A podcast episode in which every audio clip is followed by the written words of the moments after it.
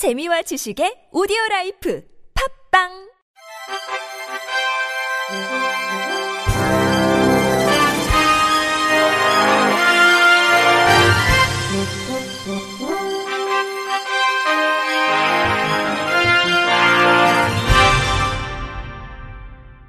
청취자 여러분 안녕하십니까? 12월 13일 금요일 KBS에서 전해드리는 생활 뉴스입니다. 내년 하반기부터 미국행 항공력에게 보안 인터뷰와 추가 검색 등의 불편이 줄어듭니다. 국토교통부는 미국 마이애미에서 열린 제8차 한미 항공보안 협력회의에서 미국 교통보안청과 한미 항공보안체계 상호인적 합의서를 맺었다고 11일 밝혔습니다. 양국은 합의서에 따라 내년에 구체적인 성과를 낼 수 있도록 항공보안 규정 검토와 현장 방문 등 세부 협의와 준비 작업을 하기로 했습니다. 미국 교통보안청은 테러 위협에 대응하기 위해 2017년 6월부터 미국을 취항하는 전 세계 항공사를 대상으로 승객, 휴대 물품 등에 대한 보안 검색을 강화하고 이행 실태를 주기적으로 평가해 왔습니다. 이로 인해 연간 345만 명에 달하는 우리나라의 미국행 승객이 보안 인터뷰와 탑승구 앞 전자제품, 분말, 액체류 등의 추가 검색을 받는 불편을 겪었습니다. 또 연 14,100편의 미국행 항공기에 대한 검색 강화가 항공사의 비용 부담으로 이어지면서 개선 요구도 잇따랐습니다. 이런 가운데 미국 교통보안청은 지난 2002년부터 올해 5월까지 총 19번의 평가 결과 인천 김해공항, 대한항공 아시아나항공 등 우리나라 공항과 항공사가 국제 민간 항공기구 국제 기준과 미국행 항공기 보안 규정을 충족하는 등 보안 면에서 우수하다고 판단했습니다. 이번 합의서 체결로 앞으로 미국행 승객에 대한 인터뷰와 추가 검색 등의 불편이 해소되고 항공사 등 업계 비용도 연간 약 200억 원이 절감될 것으로 기대됩니다.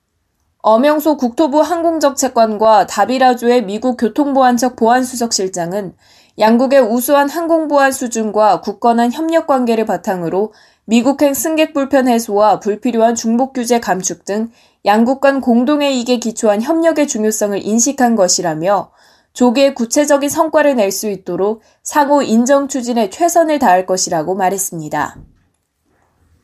당뇨병 환자가 우울증, 뇌졸중 병력이 있거나 저체중 상태면 그렇지 않은 사람보다 치매가 생길 위험이 최대 1.9배 더 높다는 연구 결과가 제시됐습니다.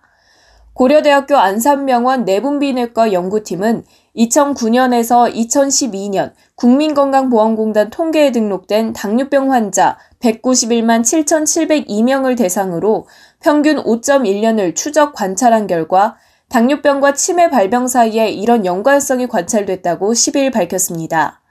연구마다 다소 차이가 있긴 하지만 일반적으로 당뇨병이 있는 사람은 당뇨병이 없는 사람보다 치매 발병 위험이 50%가량 더 높은 것으로 알려져 있습니다. 이번 연구기간은 조사 대상자의 4.8%에서 치매가 새롭게 발생한 것으로 집계됐습니다.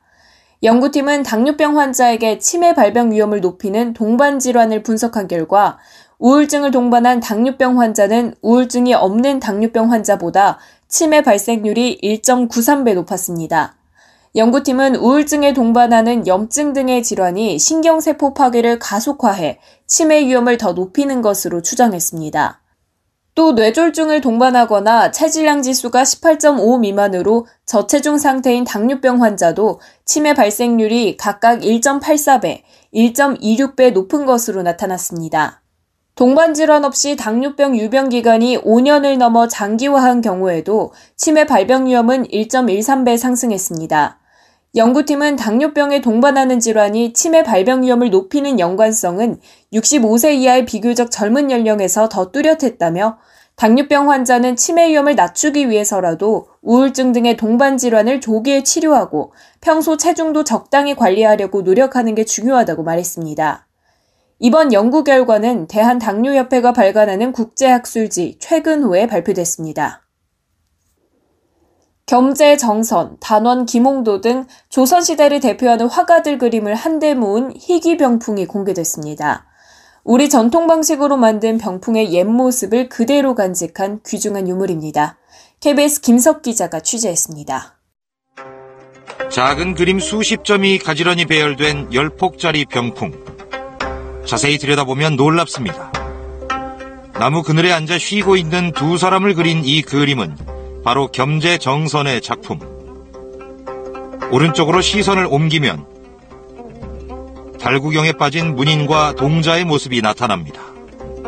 조선 최고의 화가 단원 김홍도의 작품입니다. 그 아래에 있는 단아한 산수화는 김홍도의 화가 친구였던 이인문의 그림. 여기서 오른쪽 아래로 가면 김홍도의 스승 강세황의 그림이 보입니다. 거장들의 작품을 포함해 조선 중기부터 말기까지 300여 년 세월을 망라한 그림 54점이 한 화폭에 담겼습니다. 한동은 서울시 강남구 병풍 하나에 이렇게 모든 작가들이 이렇게 유명한 작가들이 있는 거는 저도 본 적이 처음이라서 이런 형식의 장식용 병풍은 남아있는 게 제법 많지만 대가들의 그림을 한데 모아놓은 건 극히 드뭅니다. 게다가 바닥에 붙어 있는 낮은 다리 등 우리 전통 기법으로 만든 원형이 그대로 보존돼 있어 가치가 더 큰 걸로 평가됩니다. 이 병풍은 19세기 말에서 20세기 초 사이에 제작된 걸로 추정됩니다. 이원복 미술사가 전국립중앙박물관 학예실장 누군지 잘 모르지만 이 우리나라 회화사에 관심도 많고 의욕도 컸던 그런 음, 감상가의 에, 손에서 만들어진 그런 병풍 사례됩니다.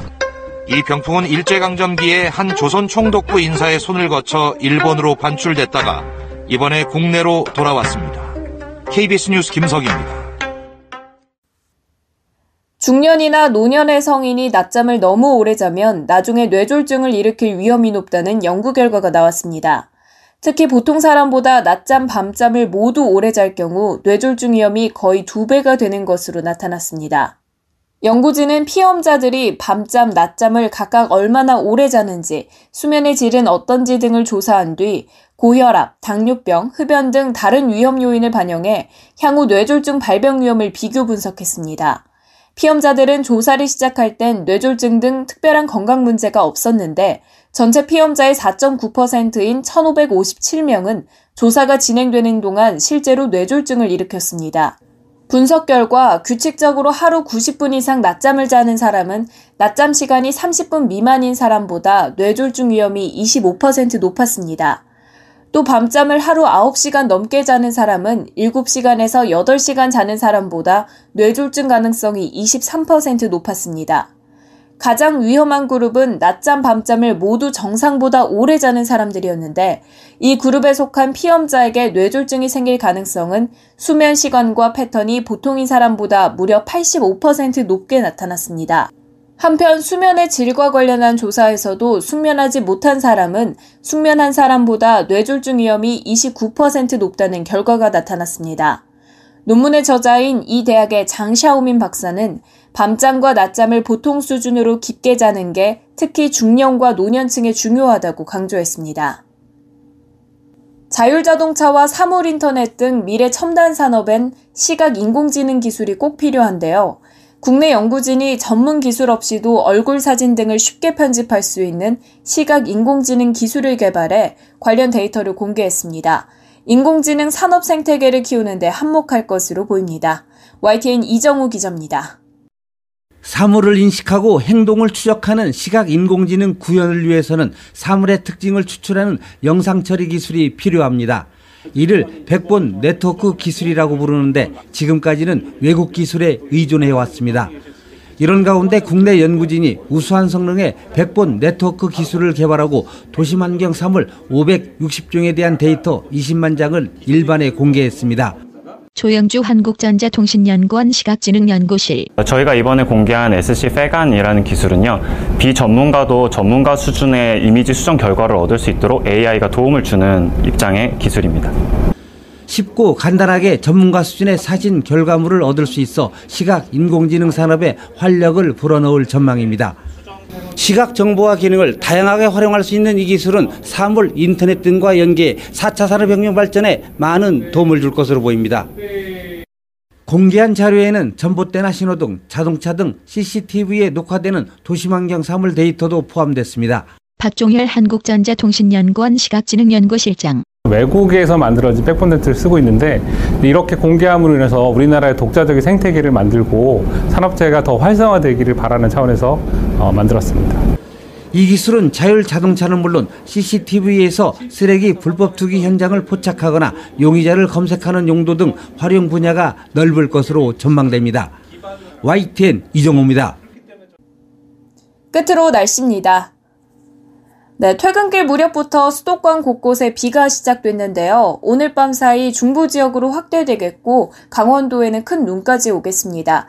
강원 산지에 밤에서 3에서 8cm, 강원 내륙에 1에서 5cm의 눈이 예상되고 이에 따라 강원 산지와 내륙엔 대설특보까지 발효됐습니다. 전국 내륙엔 5mm 안팎의 비가 예상되고 있습니다.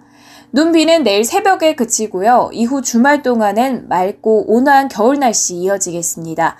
하지만 내일은 다시 미세먼지 소식입니다. 내일 아침 중국발 스모그가 유입되면서 전국 많은 지역의 대기질이 탁해질 텐데요. 강원 영서와 충북은 종일 나쁨, 그 밖의 지역은 한때 나쁨 수준이 예상됩니다.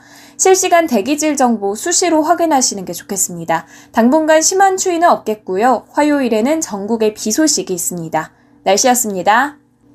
이상으로 12월 13일 금요일 생활 뉴스를 마칩니다. 지금까지 제작의 이창현, 진행의 최유선이었습니다. 고맙습니다. KBIC